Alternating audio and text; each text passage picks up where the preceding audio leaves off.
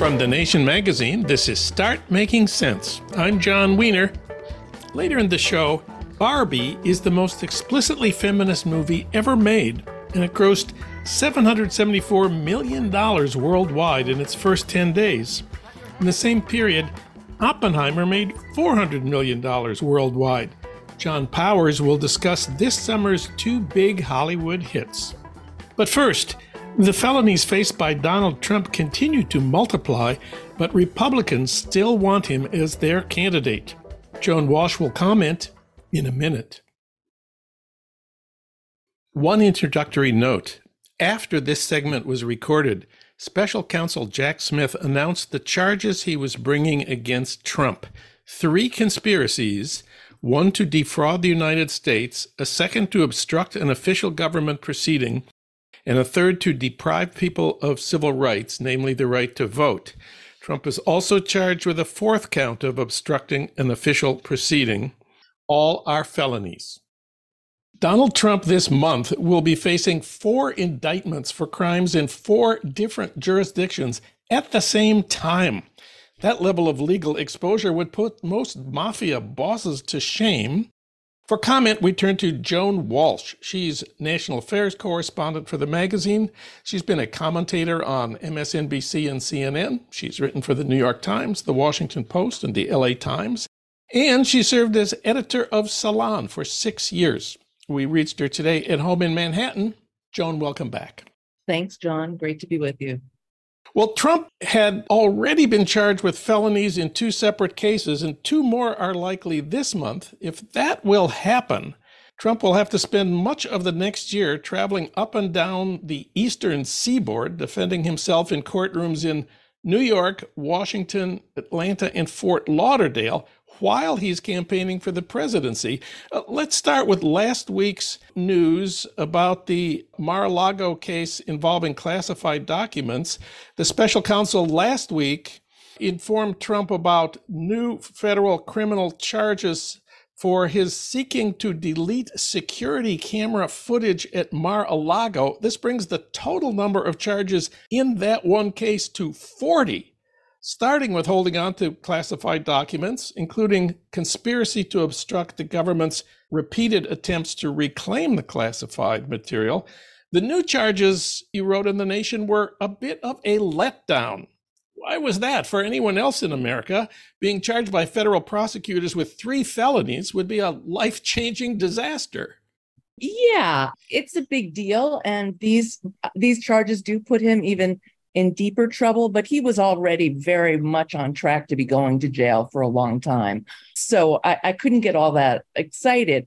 Also, like most people, I was waiting for uh, indictments related to January 6th. And we don't know exactly what they're going to be, but there almost certainly will be some. And I, I've said all along, every one of his crimes matters. You know, that Alvin Bragg got to him first, and it was business fraud charges. Uh, you know, you know, he would probably just pay a fine.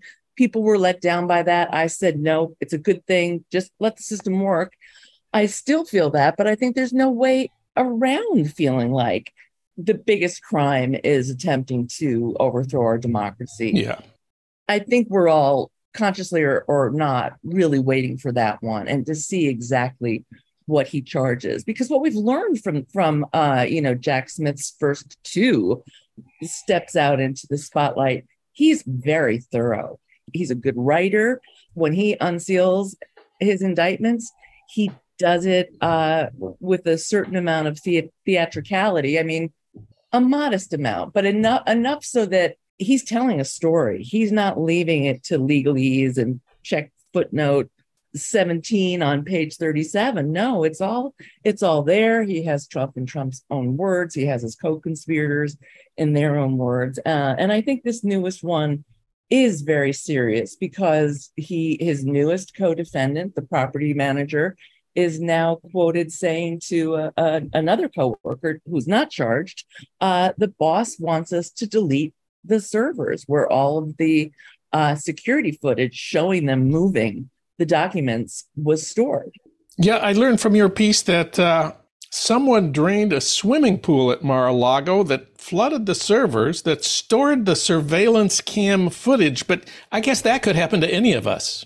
Oh, who among us hasn't done that, right? I mean, no, it's hilarious. And I mentioned it, but it's not part of the it's not part of this action. It, it my safest bet would be that they tried to do it, but it didn't work. But it, it's really quite the coincidence mm-hmm. that would happen. Uh, and it was by the same this new the new um, co-defendant, Carlos de Oliveira.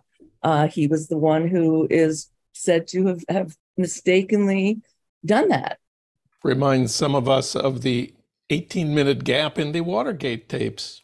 Also in, in Atlanta last week, Fulton County District Attorney Fani T. Willis told the media she plans to announce a charging decision in the Georgia uh, vote count case during the first three weeks of August, she said, quote, the work is accomplished. We've been working for two and a half years. We're ready to go, close quote. Presumably the charge would be conspiracy to commit election fraud. How strong is the evidence in that case? Well, I think all of us feel who've heard who've heard his conversation with the Georgia Secretary of State Brad Raffensperger, who is a Republican, feel like it's that alone is uh, is pretty amazing evidence. Uh, but she's also talked to a whole lot of other people, both in uh, Fulton County and connected with Fulton County elections procedures, as well as Trump allies and co possible co-conspirators. So she's done her homework. She's she's done a lot, and uh, you know she's interviewed phony electors uh, from other states. You know she's really like Smith, she seems to have her hands on a number of different ways that this, that this could have played out. Elsewhere on the legal front, of course, Trump, his whole career, has filed his own lawsuits against people who are after him in court, but a federal judge has thrown out Trump's $475 million defamation lawsuit against CNN the network had said Trump's claims of election fraud were, quote, the big lie, close quote. Trump sued because he said the phrase the big lie associated him unfairly with Hitler. Uh, just a quote from his legal documents here. He, he said it was, quote, a deliberate effort by CNN to propagate an association between the plaintiff and one of the most repugnant figures in modern history, close quote. The judge in the case had actually been nominated by Trump in 2019. He sits in federal court in Fort Lauderdale, not far from Mar a Lago. His ruling uh, declared that CNN's words were opinion, not fact, and therefore could not be the subject of a defamation claim. I Googled Trump and Hitler and got 17 million results. So apparently, it's not just CNN that has had this idea. No, I think it's a good idea not to hang around with Nazis if you don't want to get compared to Hitler and not to call white supremacists and, and actual Nazis good people when they march to protect Confederate statues. I think that Trump has only himself to blame for the many, many associations with Hitler. It was widely said that he had a copy of Mein Kampf on his on his bedside table when he was married to his first wife Ivana. I never saw it there, so I can't, you know, I can't testify, but uh, it, it's it's not it's not shocking. And we also learned that Trump's PAC has spent more than $40 million on legal costs this year. That's the last six months for himself and many other people whose legal bills he's paying. The PAC is called Save America. It is spending more on his legal defense than it is on anything in his presidential campaign. And the $40 million in legal expenses is more than Trump's campaign raised in the second quarter of 2023. It brings his post presidential legal spending by his PAC to $56 million. And everybody knows the cost of providing lawyers for himself and the dozens of other people who uh, right. he's trying to help are going to continue to mushroom. The trials haven't even begun yet, and those are uh, those are expensive. My favorite charge against Trump is mail fraud and wire fraud. Trump defrauding not the United States, but his own supporters. Because after the election, he appealed to these his donors, sometimes 25 times a day, to help fight the election results in court and contribute to a defense fund, but there was no defense fund. Uh, he used the money that they contributed for other purposes. So Trump's crimes include defrauding his own supporters. They don't seem to mind. They really don't seem to mind. But Jack Smith is said to mind. This could be one of the charges that Jack Smith brings. He really seems to be tracking that money and, and the claims that were made about it, and now the way that it's that it's being used. So he's not out of the woods here with any of these things that, that are possibly illegal. The big one, as you said, will be when Trump goes on trial for attempting to seize power through fraud and force on January 6th. As you've said, we're not quite sure what the charges, the exact charges will be. Seems now like that trial could take place during election year, almost certainly after the primaries uh, but possibly before election day in 2024. What effect have the dozens of felony charges against Trump had thus far on his standing with Republican voters? They have not hurt him one bit. If, if arguably they've helped him, you know, he's really opened up an enormous lead over Ron DeSantis, who, you know, was really surging earlier this year. Now DeSantis's problem is DeSantis. It's not it's not so much what's going on with Trump, but Trump's numbers right now are a bit higher than they've been for a while. He's he's up over 50% among Repub- likely Republican primary voters. There was a New York Times poll today, New York New York Times Siena poll, very reliable, although national polls in a process where it, that, that initially starts state by state aren't always the best way to get a look at uh, the, the dynamics, but the individual state level polls aren't much better for DeSantis or for anybody else. Trump is really not being hurt.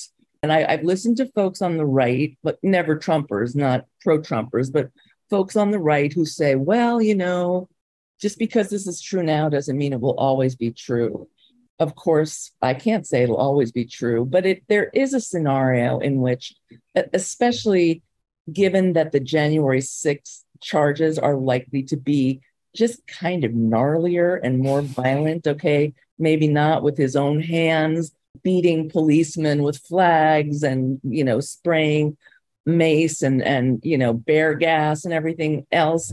I think, you know, if people are really forced to dwell, which they should be, on the, the carnage that day, who was injured, who died, the nature of their injuries, I think that that might have some sobering effect. But I have said that before, and nothing has made a difference so far. So the New York Times poll that came out uh, this weekend, Monday, seemed to make it clear that Trump is so far ahead and this is yeah. looking at the history of primary polling, that he's right now, we can say, almost certain to win the Republican nomination. The Republican National Convention is not until July 15th. And at that point, we, we certainly will know the charges on January 6th. The trial probably will not have started. So at the convention, he will probably be indicted, but not convicted. What do you think Trump's acceptance speech will be about?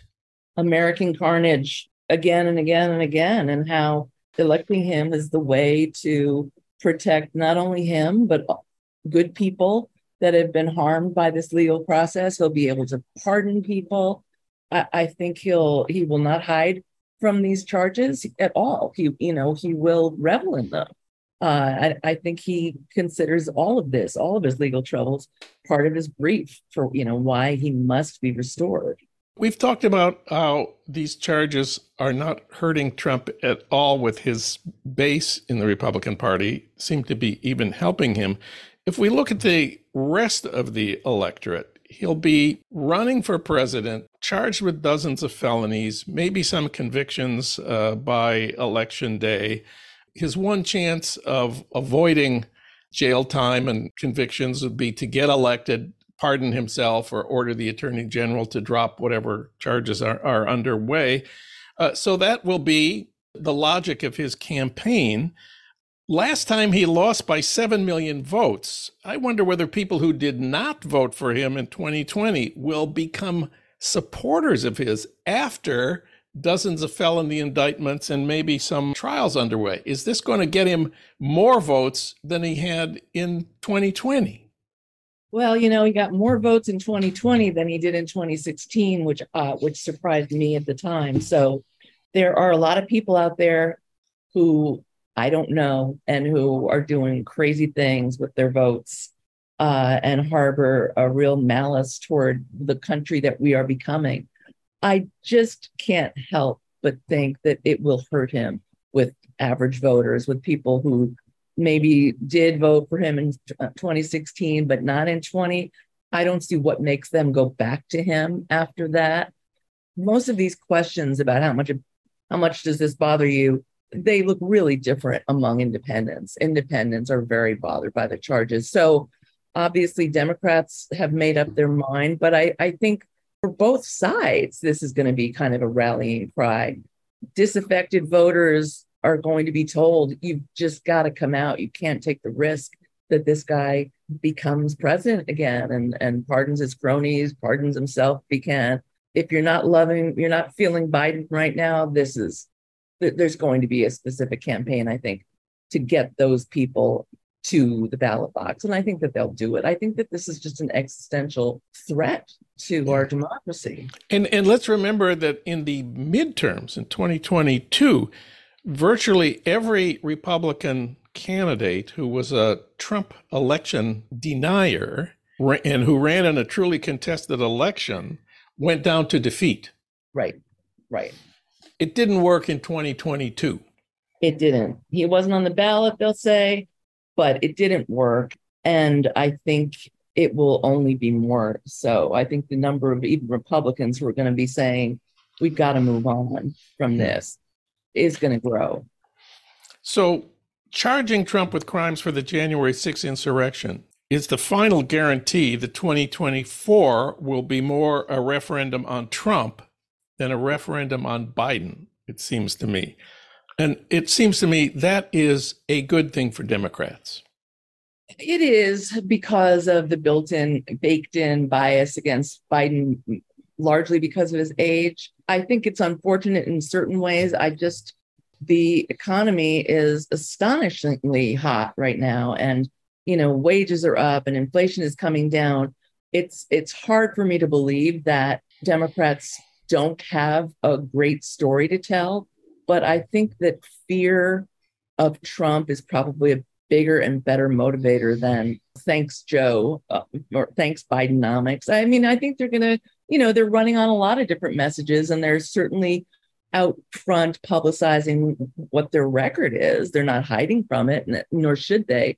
But I, I, I just feel that the overwhelming issue in the general is going to be do what you have to do to get the, keep that man out of the White House again.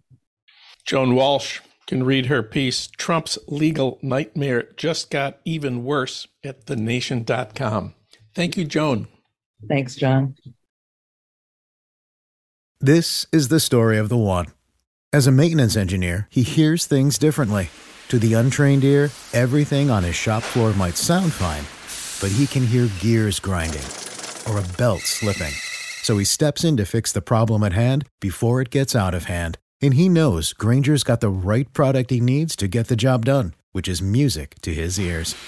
Call, clickgrainger.com, or just stop by. Grainger, for the ones who get it done.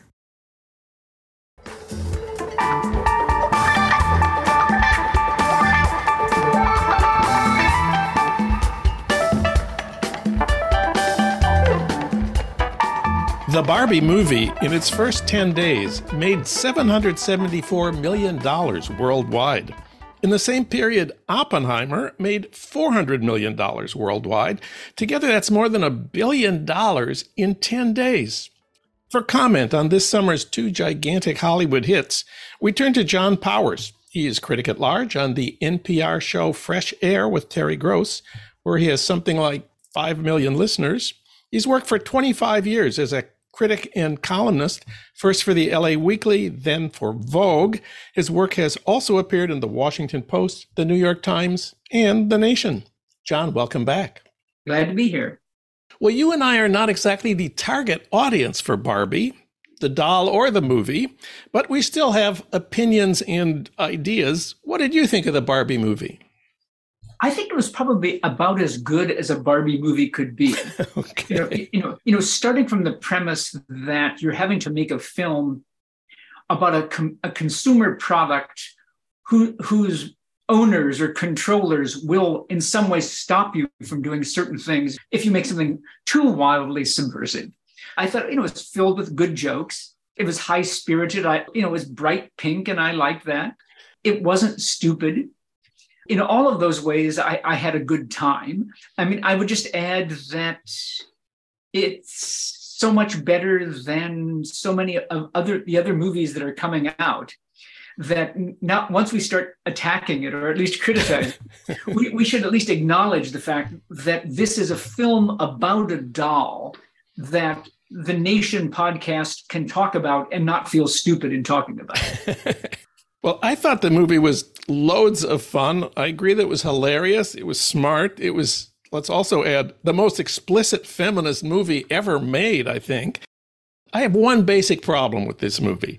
It ignores what made Barbie the doll special. Barbie has breasts. Barbie has blonde hair. Barbie is tall and thin.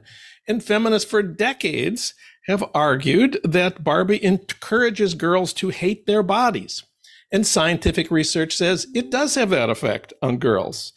But the movie winks at all that by having our protagonist describe herself as stereotypical Barbie and she learns a lot from weird Barbie, Kate McKinnon, who's wonderful and a hmm. fount of energy and good ideas in this movie.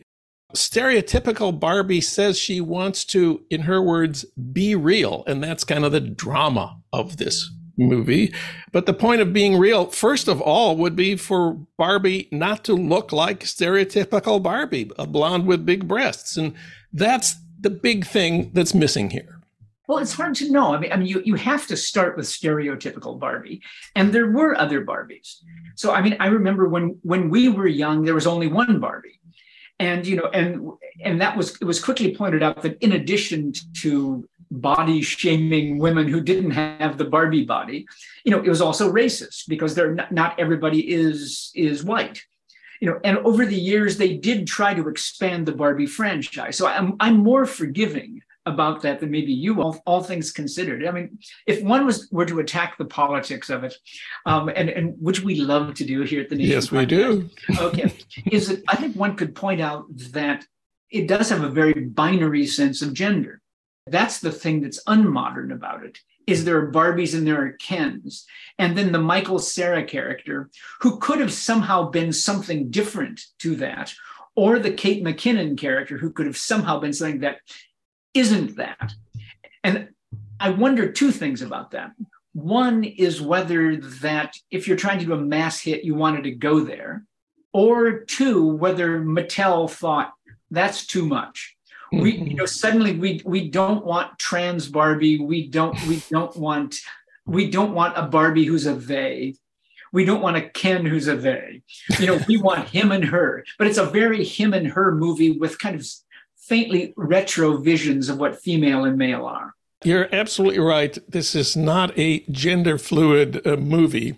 But, no, but the people who made Barbie did have a lot of fun with feminist theory, like when Barbie tells Gloria, her articulate friend in the real world, quote, by giving voice to the cognitive dissonance required to be a woman under the patriarchy, you've robbed it of its power, close quote. That's a joke for the gender studies grad students in the audience. No, it is, and of course, because as we know, it's not true. It's even a better joke, um, you know. And because one of the things that's striking is if, if you are of a certain age, is that the speech that that she gives, that the L.A. Times thought worthy of reprinting in whole, such a speech was I thought, oh, I, I remember hearing essentially that speech from women in 1974. Yeah. Far from being a breakthrough feminist idea, this is a 50 year old speech that still has power and therefore proves the point that by saying it, it doesn't topple the patriarchy because the patriarchy is still there. Probably one of the things I liked least in the film is, is the way that every now and then it has to like pause to tell you what to think. The great French filmmaker Robert Bresson, in his book of aphorisms, one of them was hide your ideas, but not so that nobody can find them. And I think that probably when you're making a film like this, if you didn't have those speeches, huge parts of the audience may not actually get it. Well, we salute you for being the only person to bring up Bresson in the context of the Barbie movie. It, you're you're blowing my mind here. oh, good. I'm glad. the movie does does wink at all of this throughout, though. There's that other great moment where Gloria, the real world depressed mother and housewife who works at Mattel, has been secretly drawing rogue Barbie models at, at her desk crippling shame Barbie and irrepressible thoughts of death Barbie. Yes. So th- this is a lot of fun. The movie is having.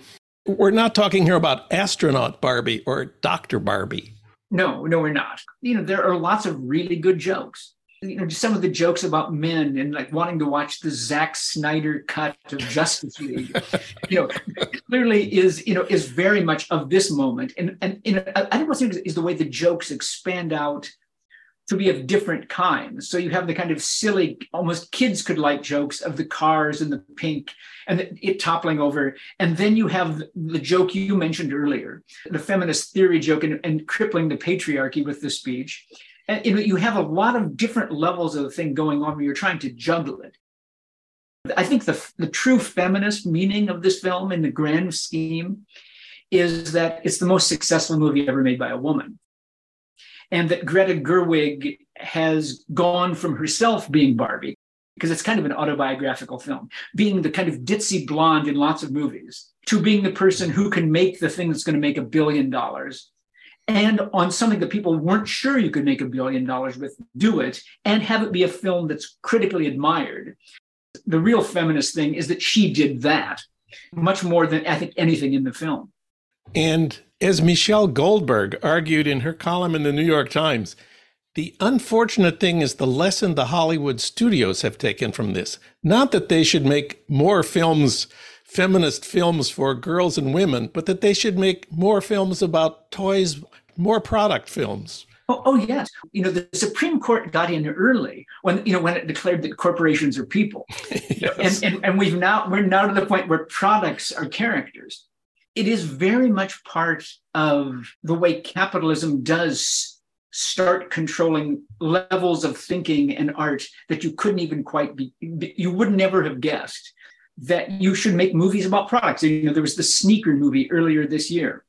You know a very enjoyable movie. What's interesting is that some of these movies about products are being made by some of the smartest people around and that they are quite entertaining and are more adult than a lot of the movies that are being made. So that you think you, you go see a movie about Barbie and it's actually more intelligent and more thoughtful and more, more of a commentary on the world than probably 95% of the movies that come out. So Barbie gives us a lot to think about, a lot to argue with, lots of great singing and dancing, lots of fun. What more could you want from a movie? Well, you might want to see a movie like Oppenheimer, a different kind of movie. I thought it was a terrific movie, three hours of absorbing drama, compelling characters, sophisticated storytelling about real historical problems. What did you think? I, I thought it was going to be terrible going in, partly because I had not admired his film Dunkirk, Christopher Nolan's film Dunkirk, which I thought kind of made a hash of a historical thing. And I thought that it would be int- that I wasn't sure what he could do with this. Initially, at the beginning, I wasn't sure. There's a little hint of a beautiful mind to it, with you know when somebody's saying something and the f- sparks are flying before him. But having said all of that, it is an intelligent movie. It was subtle in ways I didn't expect it to be. You know, for us unrepentant old lefties, it's one of the rare Hollywood movies that spends quite so much time showing how, even in the midst of World War II, the obsession with communism and finding subversives was, was running through stuff when people were being heroic and giving their entire lives to defending the United States. The thought of lots of people in Washington is they may be communists, we have to stop them. I'm not sure I've seen any Hollywood movie that establishes how completely that that operation was going on and the way people were thinking. So that in itself was, was quite interesting. You know, Oppenheimer's own politics were you know were left kind of vague. I think politics. I think Christopher Nolan isn't really interested in them, and he was kind of vague. I think in his political thinking. Anyway, he wasn't like his brother Frank, who was more committed. And in fact, if you've ever seen Frank talk, you think, oh, the movie's a little unfair to Frank Oppenheimer, who was a brilliant physicist he's made a little goofy in the film, but in fact, in, re- in real life, he's a beloved figure, you know, who knew lots about physics. I wonder what you thought about uh, Christopher Nolan's decision not to show any documentary images of the effects of the bombs on Hiroshima and Nagasaki. This is the big criticism that that lots of people have raised because the theme of the movie is the horror of the bomb and how it looms large in Oppenheimer's own thinking about his own life. Manohla Dargis in the New York Times wrote, the horror of the bombings and the magnitude of the suffering they caused suffuse the film, despite the fact that we don't see any documentary footage. Do you think that that is adequate? I didn't feel that that I needed to see it. I, th- I thought that that a lot of that footage is some of the most famous footage of the last hundred years. You could imagine if you showed it, people saying you're exploiting the death and murder of those people to make a Hollywood movie about about a famous American. I didn't think it was any less any less powerful. There's a bad scene in the film, I think, where Oppenheimer's talking and he's seeing the people turn into the Hiroshima victims I, I, just didn't like that scene. Also, he didn't see it happen. He saw the one bomb. He, he was in the United States. He wasn't down there with a newsreel camera. He felt it in the moment that it happened without seeing it. Yeah. Yeah. You know, and, and and and for and for most people, that's what it was. You know, and Oppenheimer wasn't as good in fighting against it as he should have been, probably. And the film doesn't let him off the hook. We do see in lots of ways what's interesting is how he is a vacillating guy who clearly at some level wants to do the thing partly because you're doing it. And you know he is a princeling. His antagonist in in the film strauss played by robert downey jr very very well by robert downey jr who who is, becomes his enemy. There are two american jews okay who meet and oppenheimer is the princeling who comes from the family that has picassos and van goghs on the wall and Strauss is selling shoes at the same point. And Oppenheimer is more brilliant than he is. And so you, ha- you have their hatred going together. But the princeling Oppenheimer, Strauss says of him something almost that the wife says, Kitty, which is essentially you wanted to do it and be the hero, and you want to be the hero of stopping it once you did it. You want credit on both sides to be both the creator of the bomb and the greatest advocate against the bomb. And I think that you can imagine that being part of him his entire life, being the special chosen one. And, and you see that in the film. The film, the film doesn't say that, but it shows it. And that's one of the great things about this film is what a complex figure they portray without making it easy to understand. And yet, I don't think Christopher Nolan understands him you know, one of the interesting things for me with the structure of the film, and it's something I like maybe a little less, is the structure makes it interesting where you start with the hearings where his, you know, where his security clearance is at stake. So you know from the beginning it's there. The only problem with doing it out of sequence is it creates a sense of inevitability where once you know that he's going to get in trouble later, everything he says and does, you start thinking, is this going to be the thing that's going to do it? And also, one too many people tell him, you know, you're going to get yourself in real trouble if you if you don't do this. There's somehow in which it's it's like the chronicle of a, a chronicle of of a fall foretold, because from the built into his beginning is already the ending, and that's slightly reductive because it could, things could have gone in a different way. But if you told the story straightforwardly, everyone would say, "Oh, it's just another crummy old biopic," you know, and, and, it would and it would seem less it would seem less interesting. And this allows him to Nolan to cut corners in not having to show you everything, including lots of boring stuff.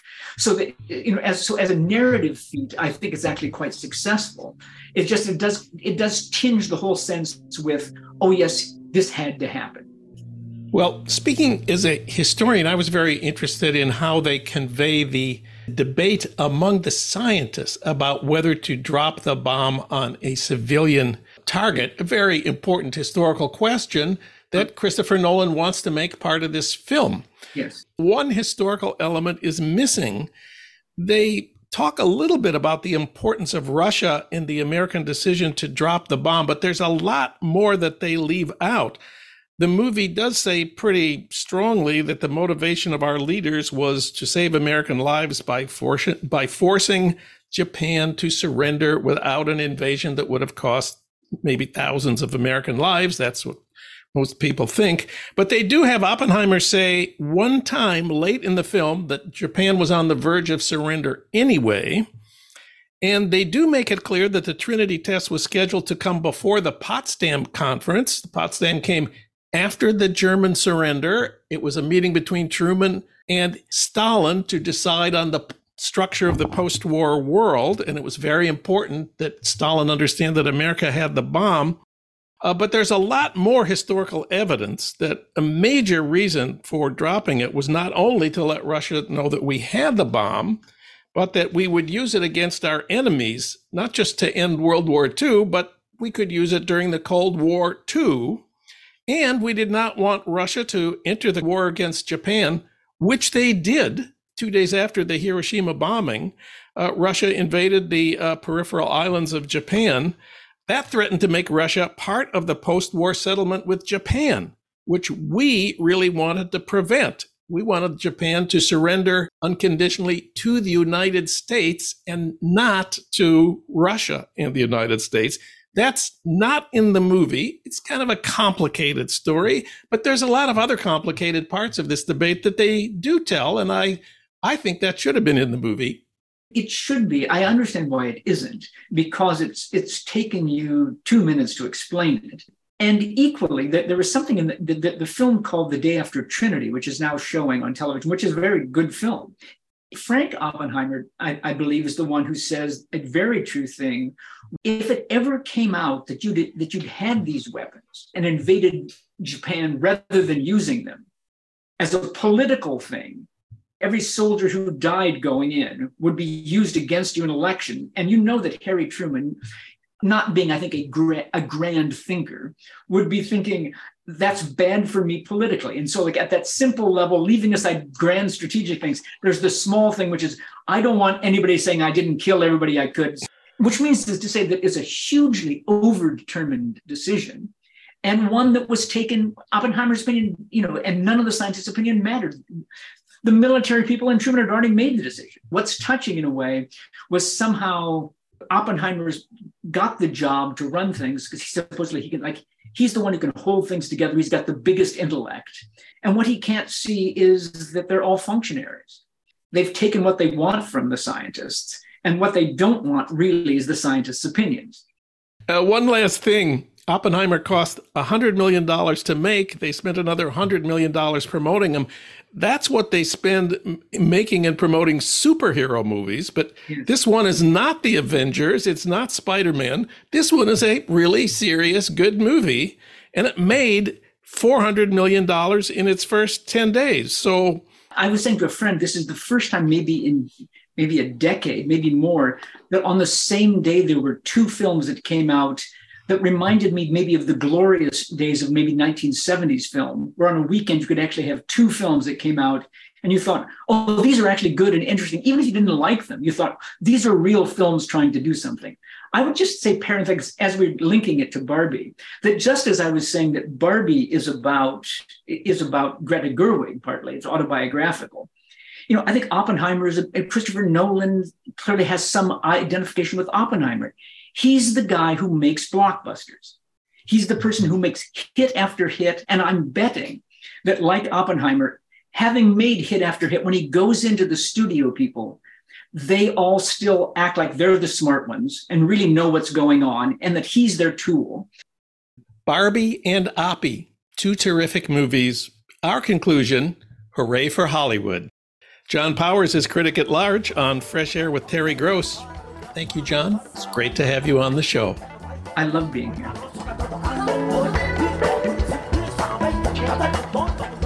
Start Making Sense, a podcast from The Nation magazine, is co produced by the LA Review of Books and recorded in Los Angeles at our Blythe Avenue studios.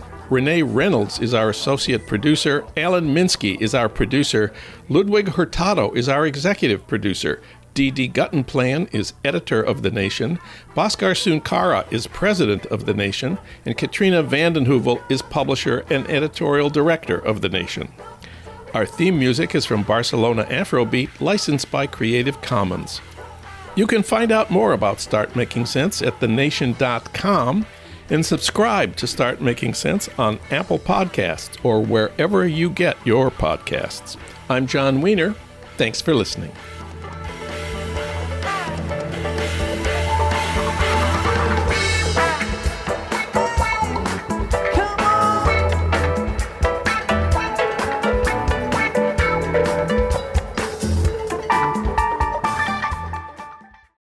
This is the story of the one. As a maintenance engineer, he hears things differently. To the untrained ear, everything on his shop floor might sound fine, but he can hear gears grinding or a belt slipping. So he steps in to fix the problem at hand before it gets out of hand. And he knows Grainger's got the right product he needs to get the job done, which is music to his ears. Call, clickgrainger.com, or just stop by. Granger, for the ones who get it done. When you need mealtime inspiration, it's worth shopping Kroger, where you'll find over 30,000 mouthwatering choices that excite your inner foodie. And no matter what tasty choice you make, you'll enjoy our everyday low prices, plus extra ways to save, like digital coupons worth over $600 each week. You can also save up to $1 off per gallon at the pump with fuel points. More savings and more inspiring flavors make shopping Kroger worth it every time. Kroger, fresh for everyone. Fuel restrictions apply.